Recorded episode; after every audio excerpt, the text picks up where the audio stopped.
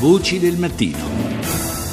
Adesso cambiamo argomento e parliamo del caldo, il gran caldo e sarà un weekend bollente nel nostro paese quello di oggi e di domani con 10 città che sono giudicate da bollino rosso dal Ministero della Salute, cioè a rischio massimo per la popolazione. Prosegue la crisi idrica poi in diverse regioni italiane con gravissimi danni all'agricoltura. A Parma e Piacenza, dove è stato dichiarato lo stato di emergenza, il governo ha stanziato 8,65 milioni per autobotti e nuovi pozzi ma servono nuovi invasi. Questo lo ha detto il ministro dell'Ambiente Gianluca Galletti. Stiamo monitorando la situazione in tutta Italia minuto per minuto. Noi gestiamo questa come un'emergenza. Io credo purtroppo che non sia più un'emergenza, che questo stia diventando la normalità. E questa è la voce di Galletti, che questa stia, stia, diventando la normalità. Certo è che a soffrire l'intero bacino idrografico del Po, da cui dipende il 35% della produzione agricola nazionale. E, e sotto assedio ci sono appunto quelle eh, province dove l'acqua è indispensabile per coltivare gran turco e foraggio per nutrire gli oltre 650.000 bovini che producono latte che poi daranno origine ai formaggi DOP italiani, come ad esempio il parmigiano reggiano, oppure per l'allevamento dei suini proteine che si trasformano in prosciutti DOP come il prosciutto di Parma e quello di Modena. Insomma, sono eccellenze italiane. Io saluto i nostri ospiti. In linea abbiamo Lorenzo Bazzana, che è responsabile economico di Coldiretti. Buongiorno, dottor Bazzana. Buongiorno. E buongiorno anche a Gianfranco Bologna, che è direttore scientifico del WWF Italia. Buongiorno anche a lei, Bologna. Buongiorno a voi tutti. Iniziamo dai danni all'agricoltura. Abbiamo sentito, abbiamo dato dei dati, ma ci sono, come dire, serie preoccupazioni per quello che è il comparto agroalimentare che nel mm, centro-nord Italia ha subito, sta subendo comunque gravissimi danni. Bazzana. Sì, il centro-nord Italia sta subendo gravissimi danni, però non è solo il centro-nord Italia. Ricordiamo che anche in Sardegna e in altre regioni ci sono situazioni veramente estreme eh, lo stesso Lazio con Roma eh, ha delle grossissime difficoltà per il livello dei laghi, eh, per cui è un qualcosa che, eh, come si diceva prima, ormai non è più una contingenza ma è strutturale e riguarda un po' tutta l'Italia. Eh, noi dobbiamo sicuramente intervenire, il discorso che si faceva degli invasi, eh, delle casse di espansione, del recupero di quelle che sono le discariche, diciamo le cave dismesse è sicuramente utile, però deve essere programmato. Sì, io stavo leggendo anche altri dati perché, come dicono, nel Cunese il Po è ridotto a un rivolo circa, di, di circa 8 centimetri, quindi è quasi sì, a, a 30 km dalla foce, a 30 km dalla eh, foce sì. misuravano ieri circa 13-8 centimetri di, eh, di lama d'acqua, per cui eh sì, veramente eh sì. qualcosa di, di, irrisorio. E sono andati persi il 40% del foraggio e il 25% del grano e anche in Sardegna appunto gli agricoltori dei Coldiretti hanno marciato con i trattori per denunciare questa crisi dell'agricoltura locale che eh, si è aggravata ancora di più con la siccità in corso nell'isola. Sì, ricordiamo eh, che eh, l'agricoltura non è semplicemente eh, un, il settore primario, è un settore che con l'agroalimentare dà al nostro paese circa 38 miliardi di euro di esportazioni, per cui è un settore fondamentale per la nostra bilancia dei pagamenti e per far sì che i consumi interni che sono fermi eh, vengano controbilanciati dall'aumento delle esportazioni che in questi ultimi anni si è registrato.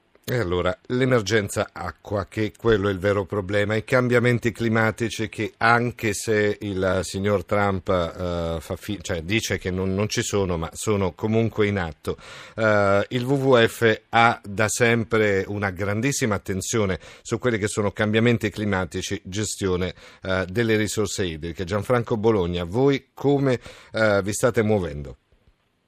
Eh, guardi, la cosa più importante da sottolineare è che purtroppo noi non possiamo pensare che questi problemi non abbiano luogo se non con un misto di grandi pressioni dell'intervento umano sui, gran, sugli straordinari sistemi naturali che ci sostengono, dai quali deriviamo, proveniamo e senza i quali non abbiamo nessuna prova che riusciremo a sopravvivere. Quindi l'attenzione nei confronti delle risorse naturali deve essere assolutamente centrale e oso dire che paesi come il nostro e tutti i paesi del mondo dovrebbero dare un'attenzione gigantesca a quello che è il capitale naturale di tutte le realtà eh, che esistono sul nostro pianeta. Cosa vuol dire questo? Vuol dire che il capitale naturale oggi è invisibile all'economia, non viene considerato e purtroppo non essendo considerato nella programmazione economica sembra una cosa come se fosse una cornucopia che gratuitamente e quotidianamente viene fornito senza nessuna attenzione. Faccio degli esempi molto concreti. Se noi incrociamo i dati dell'uso che noi facciamo dell'acqua, vi ricordiamo che non è semplicemente l'acqua diretta che noi utilizziamo, noi utilizziamo anche un'acqua virtuale, la famosa sì. impronta idrica, quella sì. che ci sta dietro. Faccio l'esempio più concreto. Se noi andiamo a prendere una tazzina di caffè, dietro a quella tazzina di caffè ci sono almeno 120 litri d'acqua che hanno a che fare con tutto il processo di produzione del caffè dal momento in cui diciamo, abbiamo la pianta di caffè che deve essere fornita di eh, possibilità di avere una risorsa idrica affinché cresca fino ad arrivare a tutte le fasi di produzione, fino ad arrivare alle fasi di trasformazione e fino ad arrivare ai nostri bar. Quindi non solo, ma questo ha a che fare anche con tutto il discorso che faccio per quanto riguarda, che ne so, semplicemente un, uh, un chilo di carne di manzo si porta dietro la bellezza di 15.400 litri d'acqua. In Italia noi abbiamo un consumo d'acqua enorme dovuto alle produzioni agricole, molto di sì. più di quelli che sono gli altri paesi europei e nordamericani, in cui normalmente sono i settori industriali ed economici che dominano.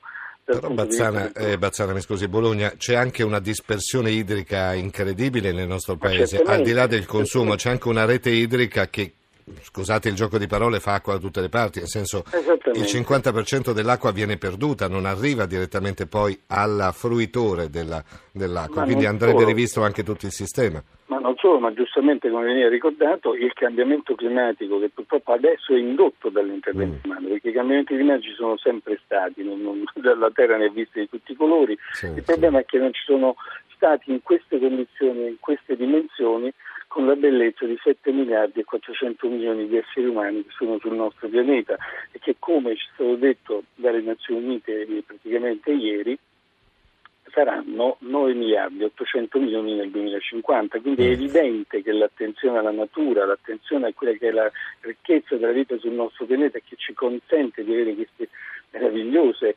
situazioni che ci fanno vivere devono essere... Insomma, le risorse che vanno ottimizzate perché altrimenti sono insufficienti per una popolazione terrestre così numerosa. Quello è il primo grande problema. Poi c'è comunque da tenere a bada quello che è l'aumento del clima, quindi eh, eh questa è la, la, la vera dire, la vera sfida dei prossimi anni. Tutti i governi del mondo dovrebbero impegnarsi, ci sono però grandi nazioni, lo accennavamo prima, come gli Stati Uniti, con Trump in questi, in questi ultimi eh, mesi che dice non è vero che c'è un aumento della temperatura della Terra.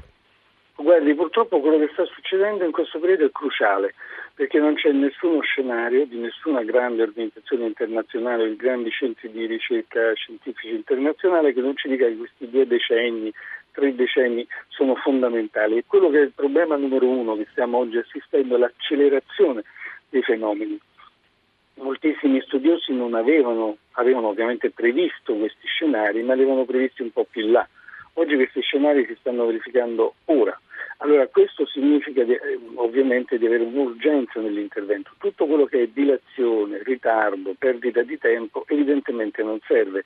L'Italia oggi sta mettendo in piedi un piano nazionale di adattamento al cambiamento climatico, ma è evidente che la prima cosa da fare a livello planetario è la totale riduzione e poi l'eliminazione dell'uso dei combustibili fossili.